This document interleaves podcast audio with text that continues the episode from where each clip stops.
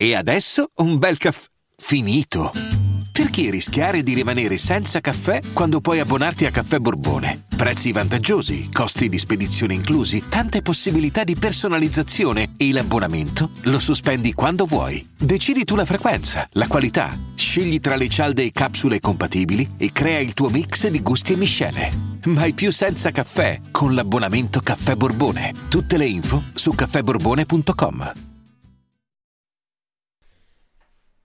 La giornata di oggi è all'insegna dell'indignazione, eh, della tristezza per la morte di un giovanissimo ragazzo a 28 anni, Michele Merlo o Mike Bird, famoso per aver partecipato a vari talent, amici, X Factor, adesso al centro della cronaca nazionale per la sua prematura morte, che è una tragedia sotto ogni aspetto in primis perché un giovane, la vita davanti, muore così, ti massacra. Seconda cosa, andrebbero querelati tutti i giornali che stanno scrivendo che è morto per leucemia fulminante, che aveva, ma lui è morto per l'emorragia che, che questa ha generato. È fondamentale questo piccolo aspetto, perché un paziente che muore per una leucemia alzi le mani, non puoi fare niente, è un, è un male dolorosissimo, curabile, fortunatamente grazie all'innovazione, però no, non puoi farci nulla, non è colpa di nessuno se un paziente muore per un cancro. Invece inizia a essere colpa di qualcuno se la causa è un'emorragia che ne deriva e che non è stata minimamente prevista nonostante il paziente si sia recato non una ma ben due volte al pronto soccorso nei giorni precedenti e all'ospedale perché ragazzi esistono pazienti di serie A e pazienti di serie B e dipende dai sintomi che hai, perché purtroppo gli ospedali sono pieni, purtroppo gli infermieri sono stanchi, i medici hanno, hanno mille pensieri per la testa e di conseguenza un sintomo lieve come un mal di gola uno ti dice giustamente fai spazio a chi ha più bisogno perché due per due placche non possiamo fermare un ospedale. Poi il paziente muore, siccome non è la prima storia che si sente, no? Io figuratevi, cioè eh, vivo a Roseto degli Abruzzi, a fianco c'ho l'ospedale di Giulianova, gente che è entrata con un problema alla mano destra, è stata operata alla sinistra, gente che per un'operazione di routine gli hanno dovuto amputare una gamba, tutte storie vere, quindi di conseguenza ne sento di ogni e quindi di conseguenza mi indigno, mi indigno e mi incazzo come una bestia perché le istituzioni pubbliche sono pagate dalle nostre tasse. La metà di quello che percepiamo va allo Stato affinché possa garantirci un sistema sanitario efficiente. Quando un qualunque paziente si reca in una struttura ospedaliera, bis- bisognerebbe stendere il tappeto rosso. Perché la metà di quello che guadagna ogni paziente che magari per 30, 40, 50 anni non ha mai bisogno di un ospedale per fortuna e quindi di conseguenza sono soldi per, per, per le persone, per, per i cittadini, poi una volta che ci vai, ecco che succede. Una persona che fa una trafila di diversi giorni perché sta male, perché lo sente che sta male. E io credo che una persona che ha una leucemia fulminante anche fisicamente, al di là delle placche alla gola e del mal di testa, si vede che non sta bene, non c'è stato un medico che ha detto oh, facciamogli fare un'analisi del sangue, così per scrupolo, per puro scrupolo. Non c'è. E questo è...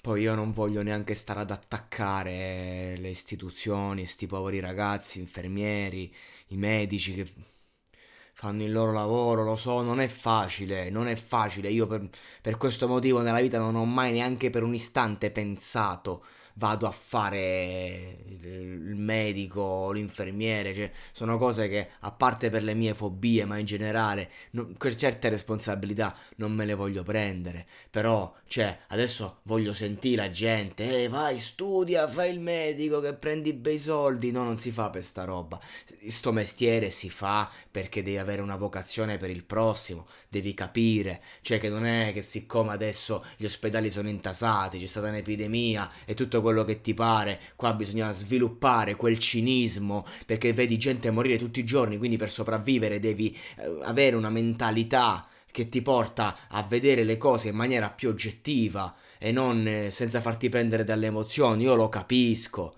io vi capisco tutti, io sono, io sono con voi, mi dispiace, però non è possibile. Non è possibile che un ragazzo muore così perché è stato ignorato dalla sanità pubblica. Io non voglio dire vergogna, non voglio dirlo a persone che lavorano, perché eh, purtroppo eh, anche i sintomi non coincidevano con nulla, è anche sfortuna questa non voglio dire vergogna, non l'ha detto la famiglia del povero Mike, ma lo devo dire io, no, non voglio neanche stare qua a fare la polemica sterile, non me ne frega un cazzo, io parlo perché ho paura.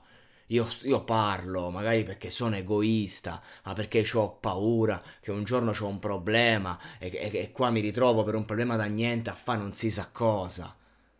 E che cazzo, poi sta, sta faccenda accade che c'ho mio fratello in ospedale perché, perché si è rotto il naso giocando a calcio, roba da nulla. E siccome dei medici gli hanno detto prima vai qua, poi vanno là, la sede è chiusa, in nottata hanno chiuso una sede, poi vai in altro ospedale, sono passati tre giorni, l'osso si è, ricre- è, ricrea- si è ricreato e mio fratello per un naso rotto deve fare un'operazione con l'anestesia totale, tre giorni in ospedale, ma cosa stiamo scherzando? Ma stiamo scherzando? E questa è la sanità qui. Ragazzi, cioè io mi succede una cosa del genere una vita nei bancali di tribunali perché io ho paura. Io ho anestesia totale, per me io ho una paura pazzesca. Sono agofobico, ho paura degli ospedali, tutta sta roba. Quindi per me anche il solo dovermi fare un'analisi è un problema. Pensate a sto povero Michelino Merlo, porca puttana. Abbiamo fatto morire. Mannaccia la puttana Eva, ma come si fa? Ma come si fa? Io non volevo dirlo, ma lo dico. Vergogna. Vergogna, porco Giuda. Medici, infermieri, chi, chi, chi che sia. Cioè, iniziamo un attimo a, a rodare, porca puttana. Prendiamo sul serio tutti, perché paghiamo le tasse. Paghiamo le tasse. Mi dispiace pure per le parole che sto dicendo. Mi dispiace tantissimo per le parole che sto dicendo. Mi dispiace. Ma che cazzo devo fare? Oggi va così, oggi mi indigno, oggi sono incazzato nero. E sono incazzato nero con quelli che abbiamo. che dobbiamo definire come gli eroi. Gli eroi! Ma vaffanculo, va. Avete scelto il vostro lavoro? Fate il vostro cazzo di lavoro. No, gli eroi, sapete chi sono? Sono gli operai che stanno in fabbrica per la loro famiglia. Quelli sono gli eroi. Porca puttana. Quelli che non hanno una lira e che se vanno all'ospedale sono trattati anche di merda. Gli eroi, gli eroi di sto cazzo. Ha ucciso più persone il sistema sanitario italiano che che la mafia un altro po', porco Diaz, lo dico, lo dico, lo sto nero. Sto nero con questi presunti eroi. E questo non vuol dire che non ci stanno grandissimi medici, grandissimi infermieri. Assolutamente. Ci sono casi e casi. Il grande medico è quello che prende ogni caso di petto, senza stare a sottovalutare nulla semplicemente dedicandosi ad ogni persona con la responsabilità che deriva da quel cazzo di camice. Così come un grande infermiere è uno che sa capire, sta stare, sa stare appresso a un paziente che ha bisogno di sostegno morale eh, in primis, perché magari uno ha paura. Medico e, tutto, e tutto il resto, ovviamente. Quindi di conseguenza per me io non ce l'ho a morte con tutto il sistema, ce l'ho con quelli che un po' a umma a umma, sì, boh, vediamo, eh, vai di qua, vai di là, vai di su, burocrazia, dovresti fare così, cos'ha?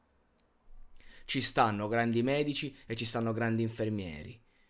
Così come ci stanno medici pezzi di merda e gente che non sa fare il proprio lavoro.